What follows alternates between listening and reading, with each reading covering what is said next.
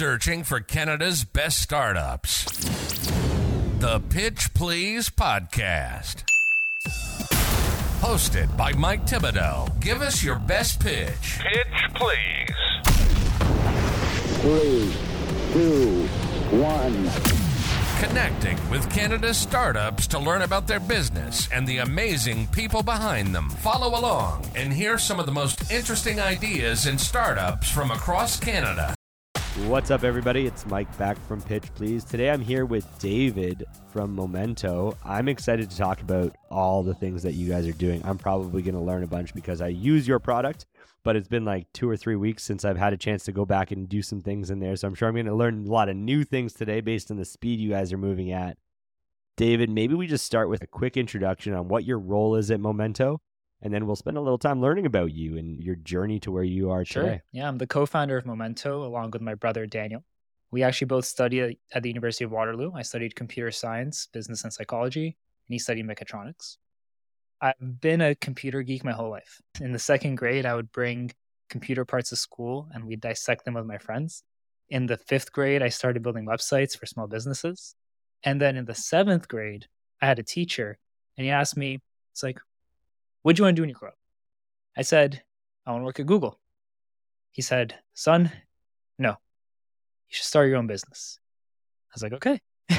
so then moving it forward in a few years, around 12th grade, I did start my first business. We were building software for Ontario family health teams, mainly to help them manage their metrics and goals. I did build some software for the Christian space, helping make all the texts in the Christian world more accessible to the average reader.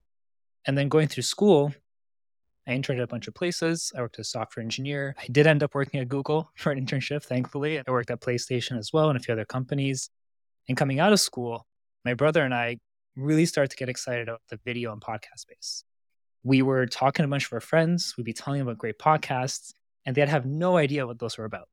And when we started getting closer to the creators, we realized that by the time they're done ideating, recording, editing, publishing their content, they don't have any time to do the growth work. But in contrast, take an example from Hollywood, they spend as much money promoting the movie as they do producing the movie. So there's this huge gap for creators. And our world today is so dominated by content. It's like, well, if we could help creators speed up that growth process, give them tools, hey, maybe an AI assistant, we could help get a lot more great content to reach these great audiences. That's amazing. I want to learn a bunch more of your background. So maybe let's dial it right back. So you said high school, and up until grade 11, grade 12, roughly, you were saying, you know, you had this dream. By the way, I, I you know, I work at Microsoft, so I guess we're going to talk Google for a bit, but it's cool. You had this dream of working at Google. You were like a huge, like, tech buff. But before that, generally, you'd never considered entrepreneurship like that moment in grade 11 grade 12 where your mm-hmm. your teacher sort of said listen david you will become wise one day and this is not your destiny. Before that you never thought you'd be an no, entrepreneur. I really just loved computers. I was i loved tinkering with them. I was just amazed by what they could do. And even now i don't think starting a business was ever the thing i was inspired to do. I just wanted to build stuff that people loved. I wanted to build something that when someone uses it for the first time, their eyes light up, they have a sigh of relief, they're excited. And when I grew up and became a bit older, that's when I realized that you also need to pay the bills. And things things that also make people excited and give them a sigh of relief are things that also make a lot of money. So you realize that there's an intersection between entrepreneurship and building things that people love. In some way, it's kind of like the Steve Jobs, Steve Wozniak mesh, right? They both want to create things that people love. Woz liked to do it from the technical perspective. Steve Jobs really cared about the user and how they feel. And those two things together create a business. I love it. So I think what also is super cool is you've had experiences leading up to your time being an entrepreneur that took you through some highly reputable and amazing companies building products people love can you tell me what your favorite one was? So, like, I actually maybe just list a couple of them again for people, and then let's just tell me what your favorite one was and yeah. why. So, I worked at a few different start different companies as an intern. some small ones like Frank and Oak, a clothing company based in Montreal, and another small one called Chalk, an education company in Waterloo. And then some big ones like Google, PlayStation, Yelp. I think my favorites were Yelp and Chalk. So Yelp, one of the larger ones, I was a product manager there working on the search team. We was responsible for helping users find what they're looking for, whether it was a taco shop or a place to fix their phone. So that was a lot of fun because it's a main entry point to the site. Yelp was a, in its heyday back in like 2016. People were using it to find whatever they're looking for. That was just a great time. Had a large team. And before that, there was that thing called like the white pages or yellow pages, yeah, right? there- there- back then, there's also like. Foursquare. People used to use stuff like that. and Yep. then Chalk, which probably no one's really heard of, and the smallest company I worked at, I got a, like how like how like small? 20 people. 20 people. Okay, so like pre-seed. Yeah, they were just taking off. They were building software for teachers to help them do lesson planning, attendance, grading, etc. And I had a cool role there where I was half product, half engineering. So I'd work with the team to define roadmap and shape the future of what we build for students and teachers. But then I also built a lot of cool stuff there. And a lot of the engineering skills that I gained was from the mentorship I got at Chalk. So I came out of that startup with an appreciation for a small company, for with great engineering skills and with product skills that have now helped me in a lot of my journey. So I really look back on that job as a really fortunate one to have. And so, do you think it was like the you know you learned probably a lot of an approach from some of those bigger Mhm. places, but it was like the rolling up your sleeves and not having anyone to do all of the things like you have to pick up way more in these really small companies and work alongside people just figuring things out do you think like that's what was so transformative for you is like running in the trenches with the other small team at chalk really learning from the ground or was it something else Yeah, I think that's a big part of it. I think when I tell people about the difference between working at a startup and working at a larger company, I think the difference is that each person has a much larger amount of responsibility and the impact of every person's work, the impact of every hour everyone spends at the company is so much more impactful on the final trajectory. At a large company, you can make mistakes, you can do something, you can do nothing, you can do a lot of things but the end outcome can sometimes not be as significant. But in a startup, the weight is really heavy on every single person. So you feel that the smaller and smaller it gets. And definitely, you know, our team now is sub 10 people. I definitely feel like every decision I make now makes a difference. That's amazing. And so you're working with your brother, you said. A younger brother, Two older younger. brother? He's two years younger. And is he also technical in nature? Are you both like two doubly technical co founders? How did that work out? And what's it like Yeah. working with So your I'll be brother? I'll, It's okay. He doesn't have to listen to the podcast. Let's be honest. I'll, I'll be the first to say he's the smarter of the two. He studied mechatronics. I did computer science. So we're both technical, but he's just got this incredible aptitude to crunch down really hard problems and solve them really effectively. He's also the kind of person who can be lazy in a way that he wants to get things done fast. So he's the kind of person who wanted to get his homework done to play games, which we always told him as a kid that, hey, it's going to hurt you in the future. But it turns out it made him really effective at solving problems. He just knows, like, what do I need to do to get this problem solved so I can go on and do what I want to do? It's pretty cool working with him. He's super smart. He has an insane velocity. He manages all of our backend and infrastructure. He was previously working at Tesla, managing all the audio video data that came from all the cars so that they could do all the legal work for that. And then he was working at a startup that did a bunch of cloud stuff. So I can say many good things about him, and I'm not saying all the bad things, but many good things about him. Working together has been exciting. I think working with your brother means the uh, co- the understanding and the flow is very high. You really get what you're doing and where you want to go. You're able to disagree and then move on from the disagreement because it's really just like what we're talking about. Let's work. Let's get over with this. And then it's fun, right? It's like someone you've known your whole life and you understand each other's quirks. So it's kind of unique to get to start a company with someone you know so well. It's cool. There's like a few that I've recorded and a few coming up, and there's like a lot of like family businesses that are also startups and super cool. You talked about, you know, the the trust and the communication being really good parts and some of the fun that you're able to have with someone so close to you. What are some of the things that you'd say are like Hmm. harder or considerations, you know, for people that maybe do have like that trust and you know, love for their family and have thought about it or always bounce ideas together.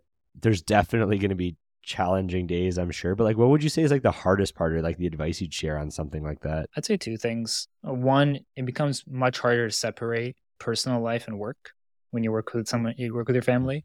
So trying to create those distinctions. I know I have a friend who started a company with a close friend, not family, but he actually had this orange vest that you had to wear after work hours if you wanted to talk about work. So he kind of tries to create this distinction between personal life and life. Like, so there's like an awkward moment. So if you want to talk about work Yes. outside of work, you have to make it really awkward and be very clear for that Exactly. period of time. Exactly. I like that. And I think the other thing is some of the things you'll take for granted at, at a company will fall away when you're working with family. So, like formalities and certain ways you write emails and stuff like that. And that's great eh, early on. But then as the company grows, you're going to have to rebuild those things. And when you have this like casual, friendly environment, Mm. you might have this transition period going from working with someone you know really well to now actually having to build a real company with infrastructure that can support a team and a goal you're trying to achieve. That's special. I love it, man.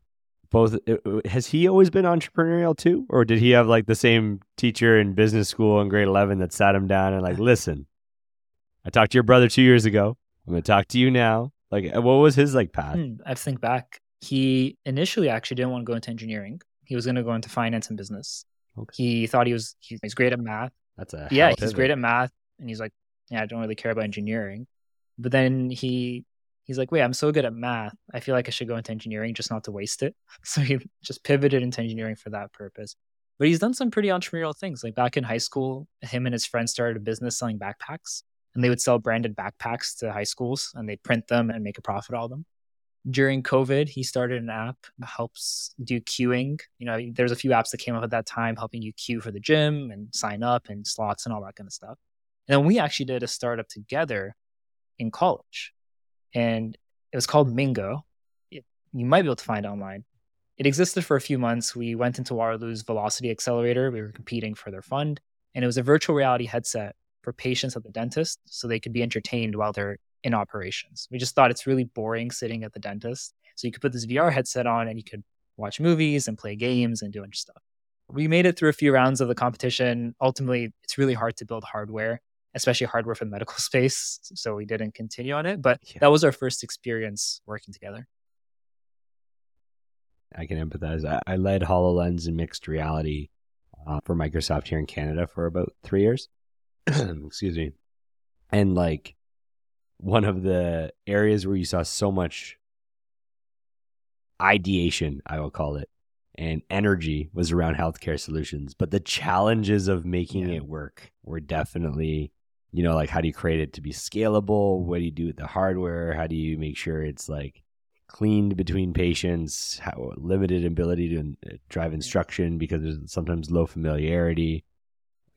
Definitely a whole bunch of, especially it sounds like this is in Canada, a whole bunch of other layers of challenges to get in to create solutions like this in the public care system. So, uh, you know what? You learn. What would you say is like your biggest like takeaway from that that maybe you're still using today? That was the first time I really cold called and walked into op- like dental offices trying to convince people to use us. I remember standing in front of the mirror and getting ready for my first conversation and getting my first few rejections. I, I made my first phone call to a dent- dental office saying, Hey, we're a startup building this thing. Could we come show you and try it out? And they said no. And I remember being like, that was really hard. I don't even know if I could do it a second time. I just felt so defeated after my very first call. I was I felt Yeah. so defeated. And it's still one of the things I'm more of a product design person. I'm not a salesperson, but as an entrepreneur, you're forced to become a salesperson. You're constantly selling your business, your team, you're selling to customers, selling to investors.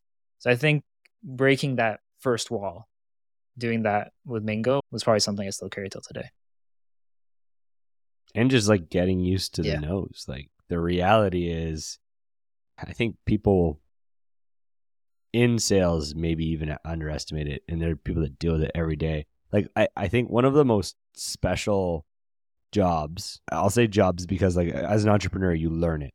And there's a couple entrepreneurs and startups that we've had on here, and there's a couple examples that have been shared, whether that be like those college pro painter or something like it, or, you know, like a landscaping business, or what I would say is like a very common job, which is like a BDR or business development rep. Like picking up the phone, knocking on a door, and getting eight or nine out of 10 people saying no to you is so humbling and the journey of learning and your ability to figure out how to create connections very quickly and you know break from small talk into something more powerful is so special. Like i actually think it's like the most underestimated skill that you're not really taught in school. Like you sometimes you're taught like sales class. Like i've taken sales courses and it's like the art of the overall thing but no one teaches you that first I'm not even gonna say minute because it's not even a minute before that door gets slammed in your face sometimes. It's like that first 30 seconds of pitching someone mm-hmm. something. And usually it's about building a connection before you can pitch them. That's I, what you, that's a little secret, by the way.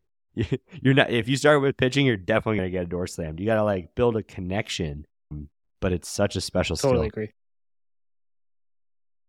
Speaking of pitches, I want to learn more about Momento. Well, at least I know a little bit about Momento, but others definitely are going to want to learn more about Momento. So the name of the show is Pitch Please. So, David, your pitch, please. Media has always been a driving force in society.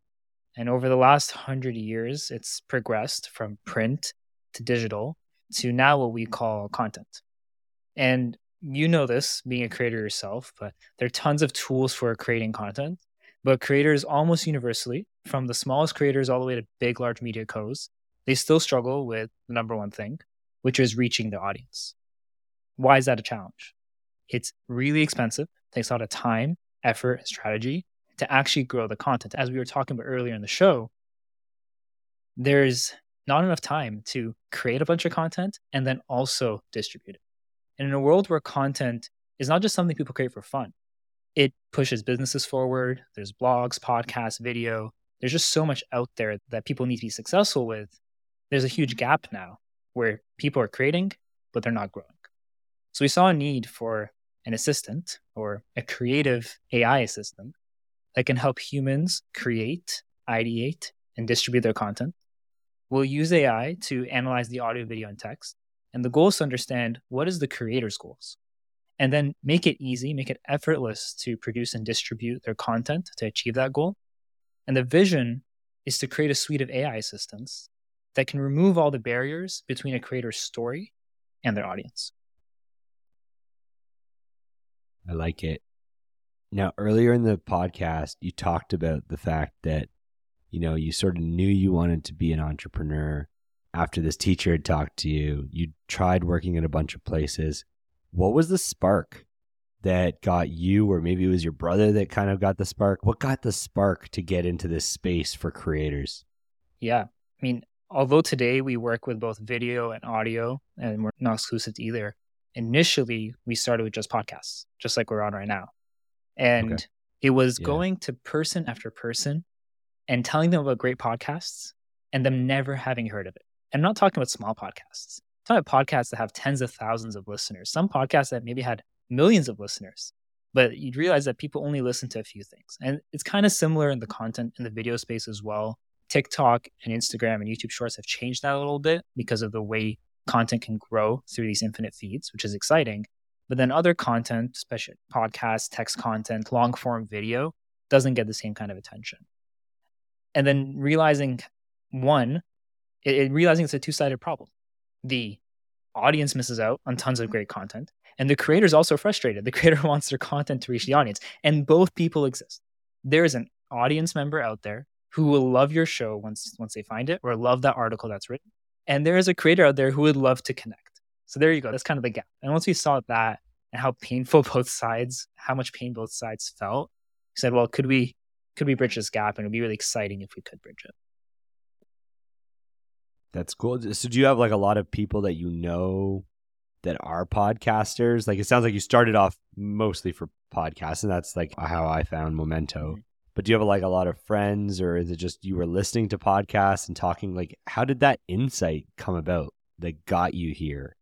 No, honestly, I don't actually have a lot of friends who are podcasters, nor even creators. I'm just a huge, well, both my brother and I, just huge content junkies. You know, when you listen to 30 plus podcasts on a monthly basis. Get really exposed to a lot of different Wow. a lot of different kinds of creators. And I mean, just like a lot of people in our generations, everyone's consuming tons and tons of content. I've always tended closer to content that's more educational, informative, not your typical viral content. Yeah, that stuff still gets attention, but just not as much as entertaining content does. So maybe I felt the affinity to those creators and that problem set more. And that's when be motivated trying to build something for that kind of content. And now it's kind of scaled to any kind of content because the solution's pretty universally felt. For sure. And so effectively, you're solving for the problem of creating scale. It's a scale approach to creating micro content effectively, right?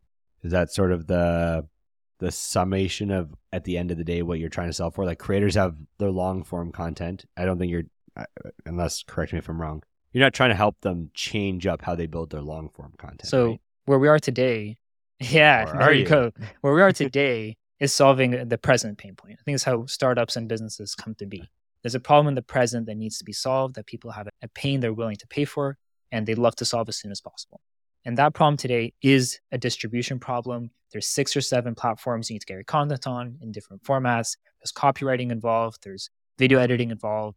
If you try to create short form video to distribute on these platforms that have billions of people on it, typically most people are limited to only creating one or two clips. You have to trim it, put it into software, add captions, add images, render it, post it. You know the flow. So the present pain we do fix best is distributing and scaling video across many platforms. We also do that for text by helping create blog posts and articles and posts and thought leading our posts on LinkedIn, etc. But the future vision is to be an assistant for the whole workflow, which means helping you ideate for your next episode, helping you maybe write scripts for a TikTok or a video, helping you write chapters of a book. And so you could take some of your content and push into another direction. And then maybe even helping you a little bit in the editing phase. But trying to go from the beginning, the pain points that are barriers to getting a story out there, they start all the way from ideation and they end with distribution. And I think the suite of AI assistants we're trying to build would target each step of the process to help make that easier. so you want to be co-pilots for creators is what you want. If to be. Adobe was the company in the digital media space, we want to be the company for the content era. That's amazing. Well, I mean, I have to say two things. One is I'm trying to think back. I don't think you might be one of the first startups that I've had on the podcast that I was using before we had you on the podcast. So I think that's actually pretty cool because I found you and it sounds like we were talking a little bit before the show.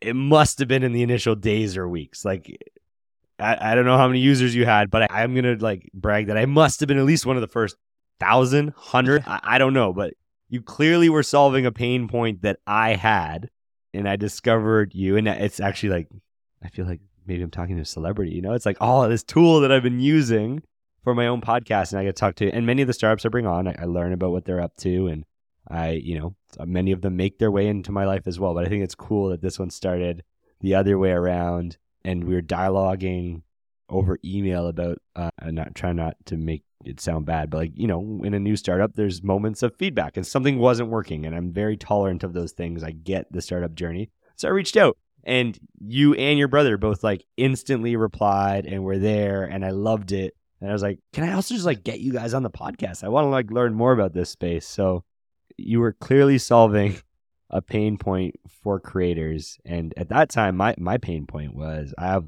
long form content. I am not a, I'm a really shitty creator. Like I, I like talking to people, but probably everything beyond that, I'm like really shitty at in terms of like the like world of social and creating. I, I think I have okay thoughts once in a while, but that's about it. And so I need help. I, I need help with editing. I need help with, you know, creating efficiencies on how do I take this content and break it up so people can mm-hmm. discover it to eventually find their way to, you know, a 30 to 45 or 60 minute episode of mine.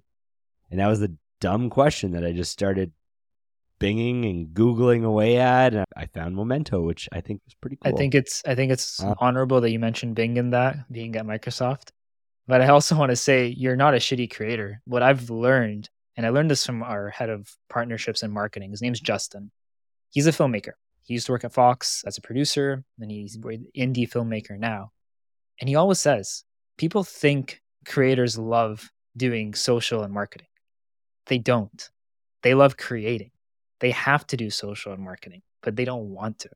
But you're forced to because if you're a creator, you want to grow, but you want to create. And it's this catch 22 problem where you got to do both, but one of them impacts the other as well. It takes away time from creating. And if you're not good at the growing part, which hey, I'm an I'm a product design engineering guy. I'm not a marketing person. So even myself, I'm forced to figure out growth for my business. So I feel the pain almost double for a creator. It's like I know what you want to do is just create, but you're forced by nature of the industry and the market to do this work and it's not what everyone's designed to do. That's fair. Like I just want to do this. I just want to if it's funny. Like everyone always asks me, like, "What if you won the lottery?" Like I told them, uh, I'd still probably work where I work now. Actually, I love what I do and who yeah. I get to work with. I'd probably like scale back on time there, but I would do this. I would just talk to startups. I'd probably have to like you know frame it under something. I'd be a VC. I'd be a VC. So I could just talk to startups all day, put a little money into some of them, help some of them out with whatever limited knowledge I've got. But if I could just talk to startups and people in the ecosystem all day about the cool stuff that they're doing to try to change problems that I see and problems I didn't even know existed, that would be super special. So thank you for making that easier and allowing me to focus more time and energy on that. Now, we talked about creators, podcasts. Can you give me like the spectrum of who uses this? And you were talking a little bit about video too. So there's, I've only obviously used, I, I don't eventually I will use the video in some way, but I haven't created any video output. So obviously I've limited myself by not being on YouTube yet. Maybe you'll be able to solve that problem because I won't need to use this video for YouTube. But talk to me about the types of creators that this is for and if it's specifically for individual creators or if like agencies like would like marketing agencies be using Momento like talk to me about that spectrum today and maybe where that spectrum yeah. is like going so i mentioned earlier that in today's world, media is driven by content. I think what's unique about 2023 more than any other year in the past is that everybody has content. It's not just CNN that has content. It's not just, I don't know, it's not just like big producers and celebrities. It's people in, you know, businesses, small businesses, family businesses producing content. I've talked to a gym that is producing content with their uh, their gym goers. In education you've got tons of content. You know there's this period of time where everything became digitized. Covid started turning everyone into content creators. So every industry now is dominated by content all the time. So now it's almost like everybody has content everybody has video everyone can record video as well our, so our, our users span from a small business or even smaller just like a, a mom or a dad creating some content about something they care about whether it's nutrition or learning or sports, all the way up to large media companies. You know, think in Canada, what's a large media company in Canada? CBC. There we go. I've been out of Canada for a few years, so I'm forgetting the names. I think of the American names. They also have millions of hours of content. So the problem scales as the business scales. The problem doesn't go away. The content grows and you can never yeah. keep up with it. So the vision is that Momento is the central intelligence sitting under all your content. So whatever you need to do to be successful with it, whether it's repurposing it or looking for something in the past or oh, you know, I could probably cut a clip from my pitch with John three weeks ago and use it this month. That's the kind of work that like, professional teams do with humans. And now I think with AI, this kind of work's gonna be done even better with humans and it's going to be democratized. And one of the things AI does, I think it democratizes things like legal advice, health advice, marketing strategy advice down to more people. And technology always does that. It brings intelligence, it brings automation, it brings efficiency down and broader to more people.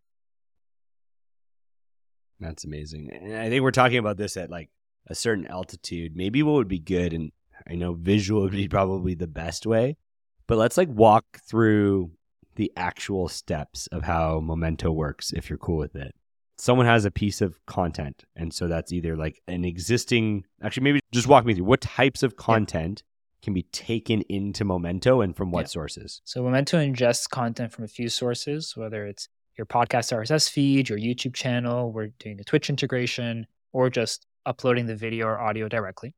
As soon as you upload something to Momento, it is processed with AI. What does that mean? It means we take the audio, we take the video, we transcribe it all into text, and we're running something called embeddings. It's an AI term, which means turning all that data into numbers. Computers ultimately can only function with numbers. So representing the video and the audio and the text all separately as their own sets of numbers allows us to now do intelligent things with them. The rest of the process depends on two things. One, as a creator, you would identify the key ideas of your content and use that to produce into new things. You'll use the key ideas to come up with a great title for YouTube. You use the key ideas to write your description. You use the key ideas to create shorts and marketing assets that will spark curiosity for people to come check things out. You think of a TV show or a movie, they always make a trailer, right? That's going through, find the key ideas, putting it together so that people watch the trailer and then they want to watch the so once something's processed, we understand the content the way a human understands it because we're looking at it multimodally, audio, video, and text. We processed it, we've organized it, we're showing you as the creator what you could now use, and then you're choosing how to use it. Either you're using our video editor, which looks very similar to Canva, so you can pull in elements, headlines, auto captioning, make videos that you see from professional creators, but within a few minutes. Or you're using our chat assistant, which if you've used ChatGPT, it's quite similar.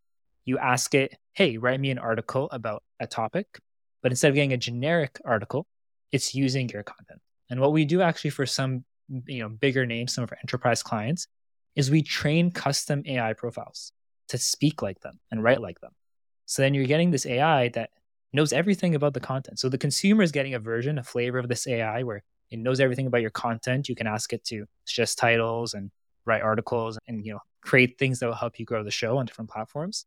And then as we go up market to the larger creators, we train custom models to allow them to do that at even a higher level of accuracy. That's super cool. So the outputs, and actually, like maybe I'll start with the thing that caught Mm. my attention. So for me, what drew me to Momento was your notion of moments. And so it took the long form content, which was my podcast, which I clearly talk in. I know what happened, but to go back after and determine optimally timed content, which for social is somewhere between 15 to 45 seconds, maybe 60 seconds on the long end, and to find logically where were 15 to 60 second things that seemed intelligent enough that we were discussing that people might want to hear. And Momento helped me siphon all of my information into what were classified as moments. And any given 45 or 60 minute podcast might return 12 to 20 some odd moments. And then I could, and it would pick a title for what it would recommend that moment to be. It would highlight the start and end of the text, and I could adjust the title or generate a new title. And that allowed me, if nothing else, to take the 60 minutes of work that I put in doing what I want to do, which is just talking to you. And it allowed me to say, okay, how would you share this in a bunch of bite sized content? And it did that very well. After that, and I was just using audio. So I assume just walk me through this because I haven't tried video yet. It would do the same thing for video. It would correct. pick moments. And it would maybe find the video clips for those moments as well as the audio and the text. And then after that, the next step was doing something. And so transparently, I'd love to learn more because I haven't used it honestly as much as probably I should. I haven't used your written content component yet. And that's probably just my own lack of time and energy on it. So I'm excited to learn more. But I was using the Yeah. video output. And so I don't upload video. And so what I was doing next was I was taking those bites, the moments, and Momento had a bunch of amazing templates that allowed it to do text, transcripted text on it. And I could put a still, I could use a still image, or I could use AI to match it with a bunch of, I guess they're open source. I don't know. You can tell me how, but a bunch of video, a bunch of video that fit the theme of whatever was being talked about. And most of them were perfect. And if they weren't, you can change them. From there, I could take that and make it different formats. I could make it like a widescreen for LinkedIn, like tall for like a reel on Instagram. And so that's the feature. Those are the features that drew me in.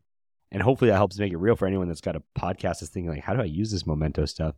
Can you talk to me about because like I said, it's been a few weeks. I'm about to dive probably back in this week to keep doing a bit more of my content and play a bit of catch up. What other amazing features am I looking forward to when I jump in later this week that, you know, may have been updates and what sort of where are you going? What other things are you looking to add in if you're open to sharing Totally. some of that? I love that you I love that you touched on that st- that AI stock media feature. Taking something that was audio only and using AI to identify the key uh, imagery that would work. And then we layer that in together. So now your clips don't just become text and audio waves. You actually have some visuals to capture the audience's attention. I love it. One of the one of the sides of Momento that is more text focused that we haven't talked about is that chat assistant. So you take your episode, potentially the one we're doing right now, and you pump it through Momento. You haven't really published it yet. You're going to ask Momento to write five different titles you could use. Then you might say, you know, make sure David's name is at the beginning, or make sure it says Mike and David's conversation, and finish off my my example. That's the power of using ChatGPT as your assistant for your own content. Then you say, well, I need to write some show notes, and I want to break down the show notes by timestamp because I want to help people know what's in this episode. Something that takes a few hours. You use the chat assistant, like, hey, can you write this out for me? It says yes, you got your stuff.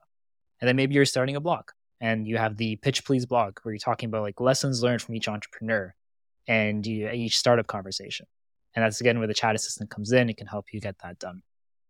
On the eh, So, so actually, just to pause there. So, actually, right now, I've been pulling in to Momento after I release Mhm. my episodes, and so probably to get the most mileage out of Momento, I should take my edits before they publish because I'm always running like Yes. a couple weeks ahead, and I should run that through Momento and actually help me write my show notes.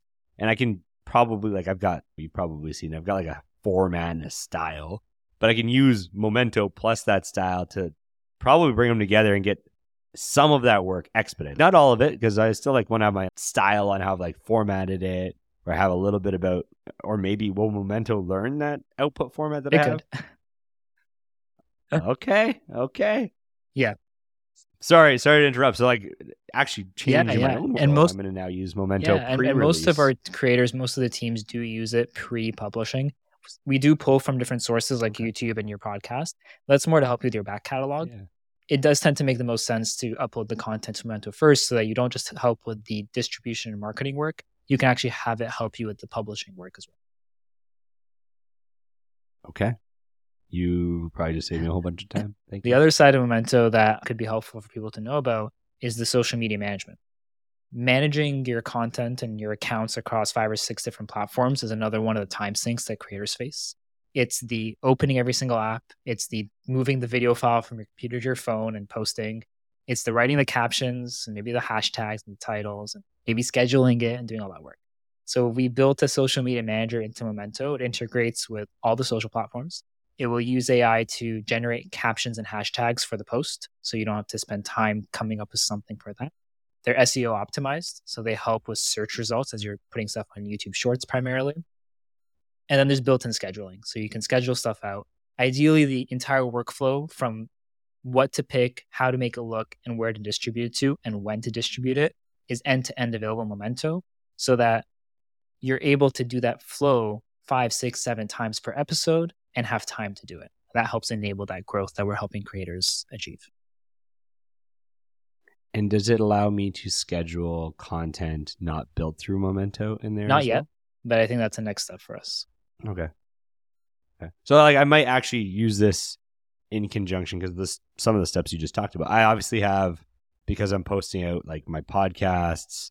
I've got a bunch of different things that I do myself on LinkedIn, and like I have a lot of thoughts that require some time, and then I write them out, and then like I get ahead of myself. Where if I was posting as much as I'm having these thoughts, like people would definitely unfollow me. So I have to like kind of pace the release a little bit.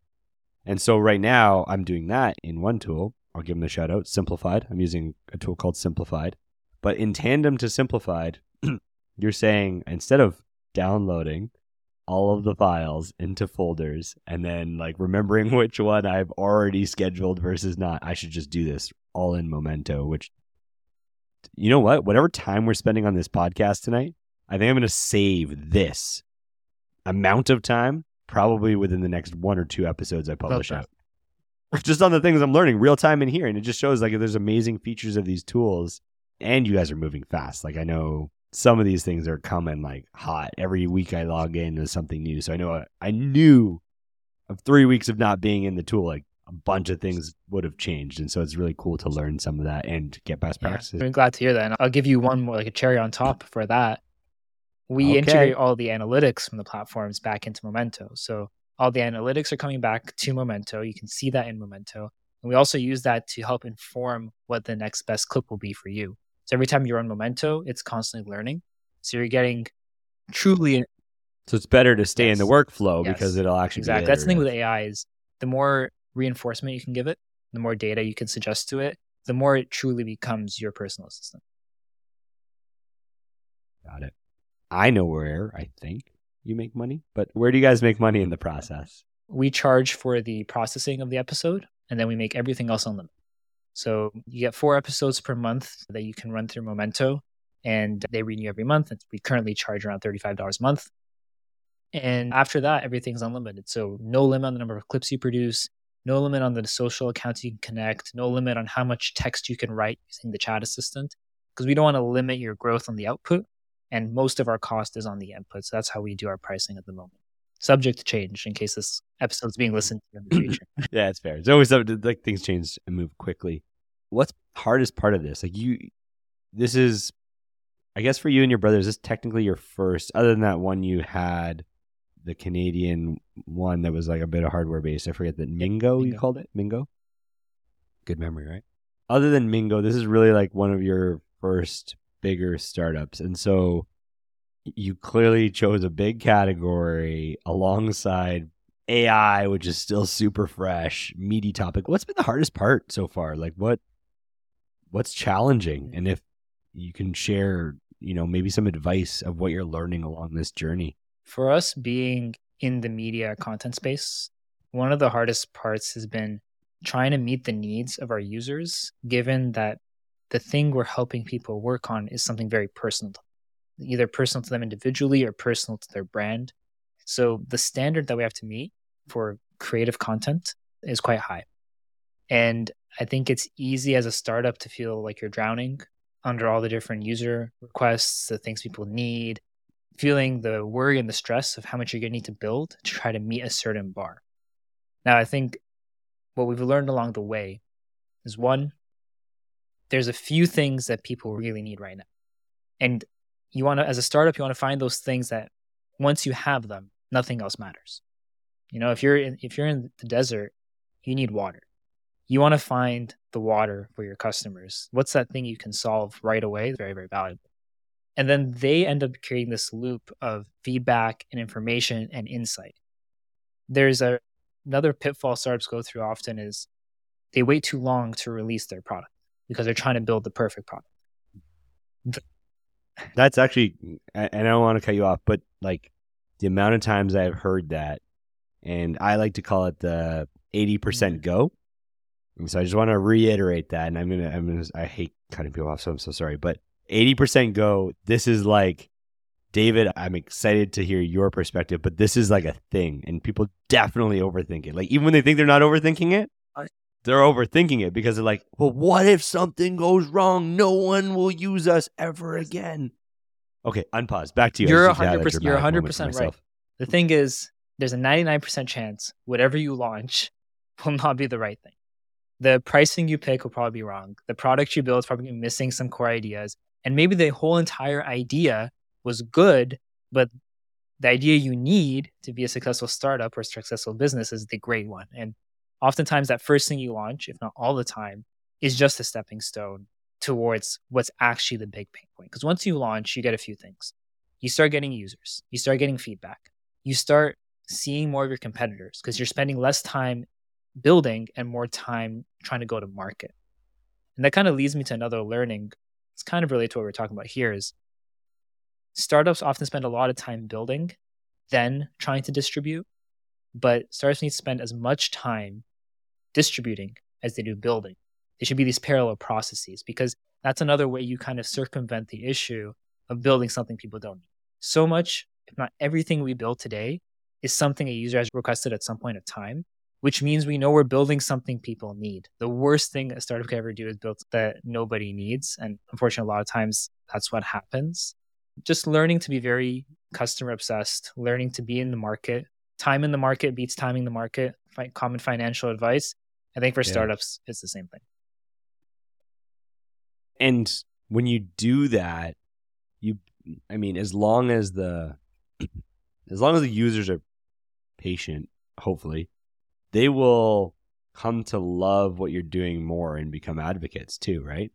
Most people are more understanding than we probably give them credit for. There's a lot of non-understanding people out there for sure.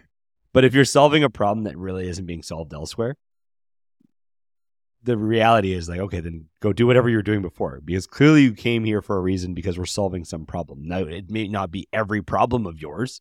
We will get there, but the alternative is nothing, possibly, or maybe a competitor, which we can talk about that in a second too. But I love that. Just go because, you know, you need to spend, I'm going to try to recapture what you just said, but you need to spend just as much time trying to market and amplify your product as you do building your product.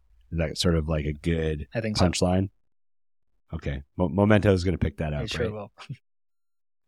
you know, you know this episode is getting onto Um, Momento right after. Yeah, yeah. And you're going to agree with the back end, like triple tweet. chat. What are all the hot points? It's like AI plus manual David intervention. I love it. Competitors in this space, you don't have to name them, but like, is this like a hot space? I think I even brought someone recently that's doing something very similar. There's nuances uh, between what you're both doing, but like, who, who or how many competitors are in this space? Is it busy? Is it still like there's like a few that are really breaking through? What's your thoughts on that? And how are you guys thinking of? You don't have to give away all your secrets, but how are you thinking about Yeah. competition? I guess generally, and. Somebody taught me once a few years ago that if there's no competitors in your space, it's probably not a good space. You know, you can't be the first person who thought of something, and if you are, you're probably insanely, you know, very lucky or very smart. So yeah, there's definitely competitors in parts of what we do, and I think as a side note, relevant to where we are today in 2023, when it comes to AI, if your biggest competitor isn't human labor, it's probably not the right AI idea. Uh, it's probably just a feature of some other product if it's not truly something that can help save people time or help them do their jobs a stepwise function better.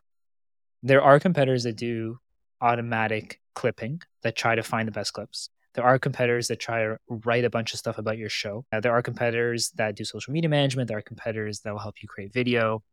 We are focused first and foremost on quality. And I think that's when we think about competition.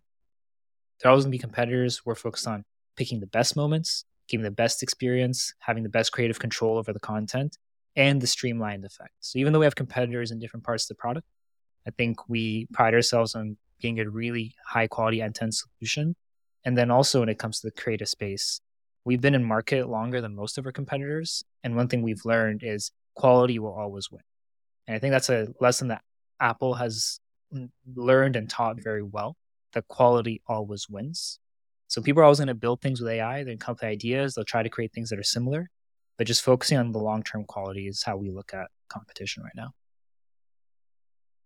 I love that. So you're going to really focus on building mode around being the highest quality. So it might be comparables, but people are just not going to be able to get the same output quality and workflow quality and efficiency compared to where you guys are going. Next six months, like what's in store for you? Maybe 12, you could share 12, but I know things move fast. Like what's sort of like a milestone that you as a team collectively are working towards over the next six, six to 12 months? We've been in market for about two months now. So live as a product. Prior to that, we were in beta. There is such a huge flood of user requests.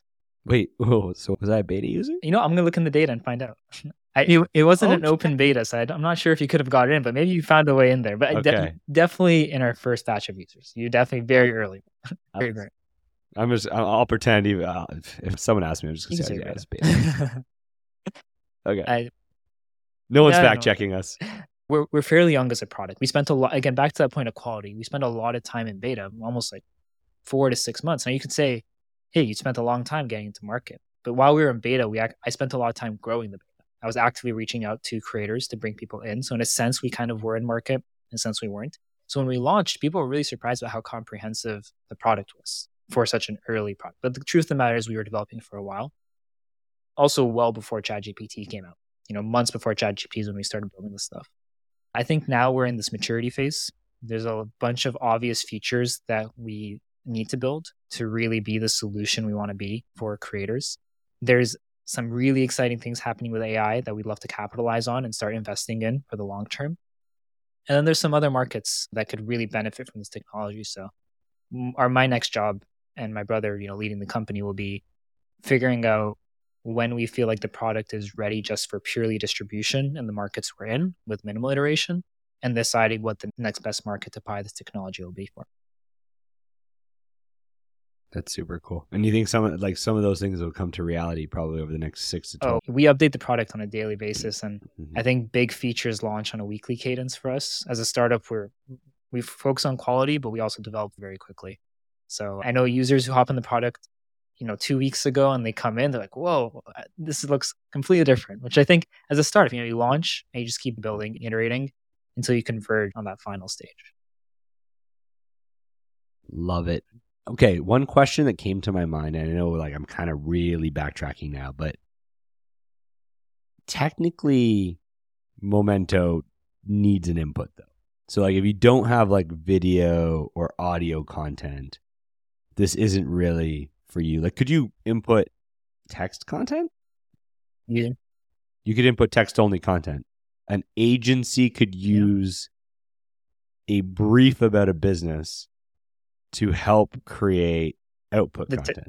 Yeah. And is that like a space So for you to- currently, when we train custom AI models for larger clients, we train on their text content primarily to process all their old articles, their writing style, and also the content they used to have. You've hit the nail on the head. You know, video and audio content's huge, but a lot of the content on the internet's written, and there's a lot of writing influences so many different parts of the business. So one being able to, to do something very similar to Momento for the text audience, like text input to text output. We currently we do audio video input and do your text output, but going text to text is a potential space. And the other Yeah. is what if you are actually a creator who has nothing? You just have an idea. yeah, How yeah. can we help you go from pre channel, pre brand, pre RSS feed to getting to that step? And I think that's even earlier in the content life cycle. But I think there's some interesting things that could be done there as well. That's awesome. Wow. I'm excited to actually get back to making more content now. I don't know. I've been away from using Momento for a few weeks and I'm excited to to dive back in. It sounds like there's going to be a bunch of more cool features than when I took a little vacation for the last few weeks. David, any closing thoughts from your side? Maybe any other final pieces of advice? You shared so much knowledge, so much advice. It's been like amazing for me to learn. I'm sure audience is going to learn a ton. But any other thoughts from your side? I think only two. If you're listening to this and you've always wanted to create, whether it's a podcast or articles or videos, get started, start doing it. There's a lot of tools out there to make that easier. AI makes it, AI reduces the barriers from going from your ideas to the actual final format. So I think it's exciting, and I hope more people will start sharing their thoughts and contributing to the content space. And then two, if you are looking for a tool that can help you write, produce video, help you analyze your content, please try Momento. Our URL is trymomento.ai. Whenever you send a support request, it comes straight to my brother and I. So if you ever want to talk to us, just go submit a Spark. I, I can confirm that. I can and we love we that. love feedback. I've had users send me looms. I send them back looms. Looms are short recorded videos. So I've had someone send me a loom and I just send them a loom back. I'll hop on calls with people. We're very user obsessed. So please try Momento, reach out, and happy creating. That's amazing. And we'll make sure all this is linked in the show notes, which hopefully Momento will help us create the show notes and we'll create some inputs to make sure all of your CTAs are there. Man, I've had a blast, dude. You guys are so smart. I love what you're doing. Thank you for joining in. Next, uh, it's funny because we're, you know, we focus on Canadian startups. David and his brother are Canadian, but hanging out down south of the border for a bit, but also have Canadian teams. We threw them a pass threw him a little bit of a pass here, but when you're when you come visit home, make sure to let me know you're in town, and we can definitely catch up over a, a real coffee. No, no AI coffee. We'll do real like real coffee. I'd love to. Sound good, Thank man? you.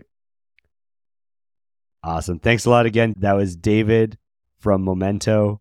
We had a blast. Catch you guys on the next episode. You've been listening to the Pitch Please podcast. Pitch Please. Pitch Please.